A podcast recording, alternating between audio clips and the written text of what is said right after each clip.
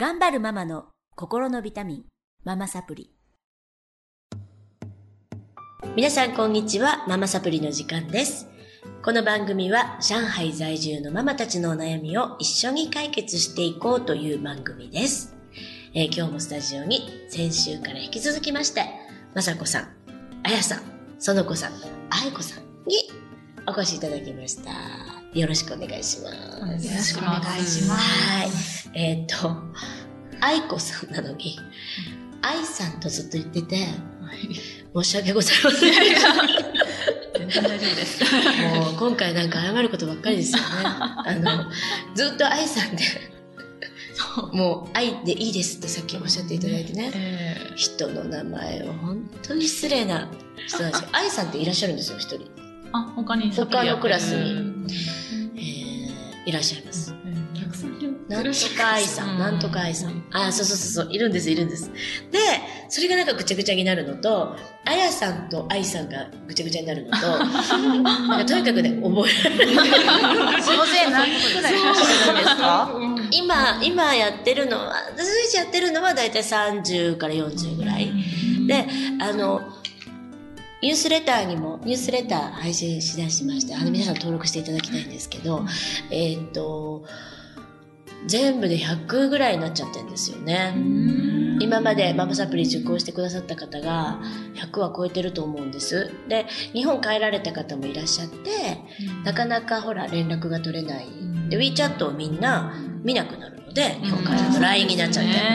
うんで、なんとかさーんとかって送ってもシーンとしてたりとかしちゃって、全く連絡が途絶えちゃってる方もいらっしゃるので、ニュースレターでつながっていけたら、私も帰国してからも、ちょっとこう、同窓会みたいなので、集まったり、あの、それぞれのお仕事同士でなんかコラボできたりね、してもいいのかなーなんて思いながら、妄想中ですね。で、そうそうなるとちょっと皆さんもお子さんの手がちょっと離れてたりね。今度帰国される頃にはですよね。今このクラスは、えー、幼稚園ぐらいのお子さん、愛子さんとかちょっと大きい今度いちねん生に今度いちねん生かが一番大きいですか、うん、ですよね、うん、のママたちなんですけど、いつもお悩み満載なんですけど今日は愛子さんのお悩みを聞いていきたいと思います。簡単な自己紹介からお願いします。はい、愛子です。上海にねんめでこのしがつでいちねん生になる娘と、はい、しがつで年少になる息子がいます。はい、はい、しがついちねん生おめでとうございます。ありがとうございます。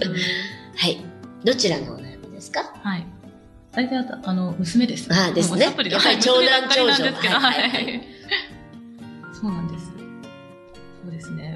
その最近の悩みは、はい、娘があのよく人に注意するので、なんか後々こう揉め事の種にならないか心配、うんうんうん、どういった注意ですか？あの例えばあの飲食禁止の場所で、うん、まあ、親が子供をなだめるためにお菓子をあげているのを見て、うん、そうなんか私にいけないことしているよ、ダメだよねってずるいとかこう言ってくるんですよ。でまた大声なんでその本人にも聞こえちゃってるんですよね。ありがち。そうなんです。まあ確かにまあ良くないんですけど、でもね事情もあるし、なんかかわいそうだなっていうのもあるし、人によってはまあ逆ギレしたりいい気がしないから、もしそれが知り合いだったら後からこう何かこう仕返しじゃないけど逆にちょっと言われたりするかも。うん、で、で心配してる。そうなんです、うん、そういうことお家でもよくありますか？ルール守りたいとか。そうですね、まあ弟、まあうちは他に、ね、うん、やるのは弟ぐらいなんで、弟が勝手にお菓子取ろうとしてるよとかで、えっ、ー、と愛子さんに言ってくる。私に言ってきます。ああ、なるほどね、うん、弟に言うじゃなくて。弟も多分最初に言ってるのかもしれないんですけど、うんうんうんうん、最初ダメだよってちょっと言って、うん、でも弟聞かないんで、うん、私に言ってくる。で私は大体その最初の場面を見てないんですよね。まあ、それもあるのかもしれないんですけどね、うん、まあ、見てないからちょっと気づいてるっていう。大体、うん、愛子さんに言ったり先生に言ったりするのはママサプリで習いましたが、ま、あれあれえっとちょっとさらっとさらっとやっただけなんで忘れちゃってると思いますけど、はい、勝負なし法のルーズのこいつも負けてるこの反応だったか、いつも勝ってるこの反応だったか覚えてますか？ルーズですか？ルーズ。ルーズでしたね。ルーズ、はい。ですね。はい。えっと、うん、告げ口、うんうんうん、あと、弱い者いじめ、うん、もしかしたら、負けが多いかもしれない。うん、か、もしくはお母さんの気を引きたい。うん、心当たりはありますか？ありますね。ありますか？ちょっとたまに、でも多分私自身勝負な手法の解決法をうまく分かってない、うん、あ、分かってない。この最後の授業のアンケートにも書こうか迷ったんですけど、書いてください、書いてください。結局どうしたらいいか分かんないんですよ。なるほど。で、弟のこと悪く言っても、うん、結局ね、そんなに弟ばっかり責めてもすぐ治るものじゃないし、うんね、でも例えば弟のどういうところを指摘してきますか？よく指摘するのは、よく指摘するのはなんかその娘が作った折り紙を壊そうとしたとか、うん、うん、なんでしょうね。でもお菓子関係が多いでしょうかね。お菓子を食べてる。お菓子を食べてる。娘さんはお菓子を我慢してるんですか？お菓子を、うーん、まあ、それは規制してます？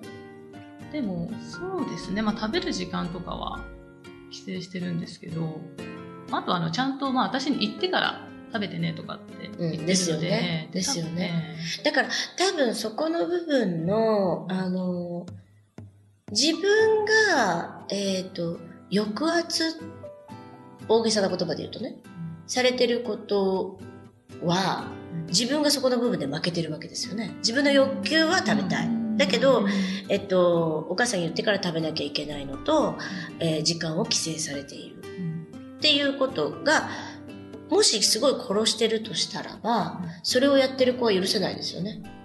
もちろん人間。それがいっぱいあると、いっぱいなぎなぎするべきが芽生えちゃって、そのやってる人全部ダメだよってなるんですね。だから、例えばですけど、えっと、そのお菓子を規制する、お菓子をお母さんに言ってから食べるっていうのは、誰が決めましたか？私です。はい。それが、勝負な手法では、うん、うんと、お母さんが勝って娘が負けてる。あ、私が勝ってることになるんですね。なっちゃうね。うん。だって話し合ってないじゃん。そうか。話し合いましたか？いや、話し合ってないですね。はい。あ、娘さんの意見聞きました？聞いてない。ですよね。時間規制は。時間規制も私ですね。ですよね。うん、だから、多分気づいてないの。あ、そうなんだ。問題が起こってるとは気づいてないんですね。うん、だけれども、そういう形で娘さんが出てるのであれば、うん、娘さんにとっては、娘さんも気づいてないよ。そんな難しいこと考えてないですよ。負けてるとかかかってるとか思ってない。ただ、あの、自分が我慢してるのに他の人がやってることが腹が立つんであれば、うん、そこは、多分負けちゃってる。うん、抑圧してることになるので、えっと、よくそのお菓子のことで、弟怒ってるなと思ったらちょっと来てって言って、うん、お菓子どういう風に食べるのが一番いい、うんうん、弟のことをそうやって怒るんじゃありませんって言うとまた抑圧になっちゃうから、うん、そうじゃなくて、あのお菓子のことでこの子は多分問題を抱えてるんだわと思って、うんうん、お母さんねって、あ、まず私メッセージ。お菓子ってあの自由に子供たちが自由に出せる環境なの？一応なんかドアは閉めているけど、うん、まあ、開けられちゃうよね。あ、うんうんうんうんうん。で、お母さんに言ってから、えっと、どういう規制があるんですか？時間。時間は、まあ、ご飯食べた後ね。後ね。ね、うん、なるほどなるほど、うん。でも結構自由に食べてる。うん、割とそうです。うち緩い方かなと思いますね。他の家庭の話を聞くと。うん、でも弟のどういう部分に怒ってんの？お姉ちゃん。そうですね。弟はもうその、うん、まあ、ママにも確認しないで、うん、勝手に取り出して食べようとしている、うんうん、あ、ママに確認ってとこだね、うん、そうですね、そうですね。私が作ってるそうだよね。そうそうそう。愛子さんのルールを弟には適用しない。でも弟にはママは怒んない、うん、ところに、うん、ちょっとイラってしてるわけじゃない、うん、だからお母さんね、いつもその弟に対してママに言わないってことをで、あなた言ってくるけれども、それ言われると悲しくなっちゃうんだけど、ママに言うっていうのは、あなたにとってはあのすごく我慢してることなのとか、うん、どう、どういう状態であったらお菓子の食べ方はあなたにとってすごくこう満足のいく、うん、あのいい食べ方なの、どういうふうにしてお菓子を食べたいの、うん、って聞いてみたら、うん、すごい喜ぶと思います、うん、意見を求めてくれた、あ、意見を求める、そうなの、だからね、難しく考えるんじゃなくて、なんか紙に書き出してとかね、ありましたけど、そんなことしなくても、あの、多分その子が、あ、よくこう注意してること、ルールとかも、うん、なぜそういう言葉が出るかっていうと、気持ちの中で引っかかってるから出るわけですよね。うん、で、その考えを聞かせてちょうだい。うんうん、どうしてここで食べちゃいけないと思うの？だって私は食べてないから。で、食べたい時もあるの？ある、いっぱいあるって言葉が出てくるかもしれないじゃない、うん、そうすると解放してるので気持ちをあんまり言わなくなると思いますよ、うん、うちでそうちょっと解放すると外でも、うん、外でも言わなくなる、そうそうそうそうそうそう、あのね、結局満たされると言わなくなります、人のことは、うんうん、あとやっぱりもう愛子さん気づいてらっしゃるんだけど、私の気を引きたいからって言いましたよね。やっぱお母さんなのよね。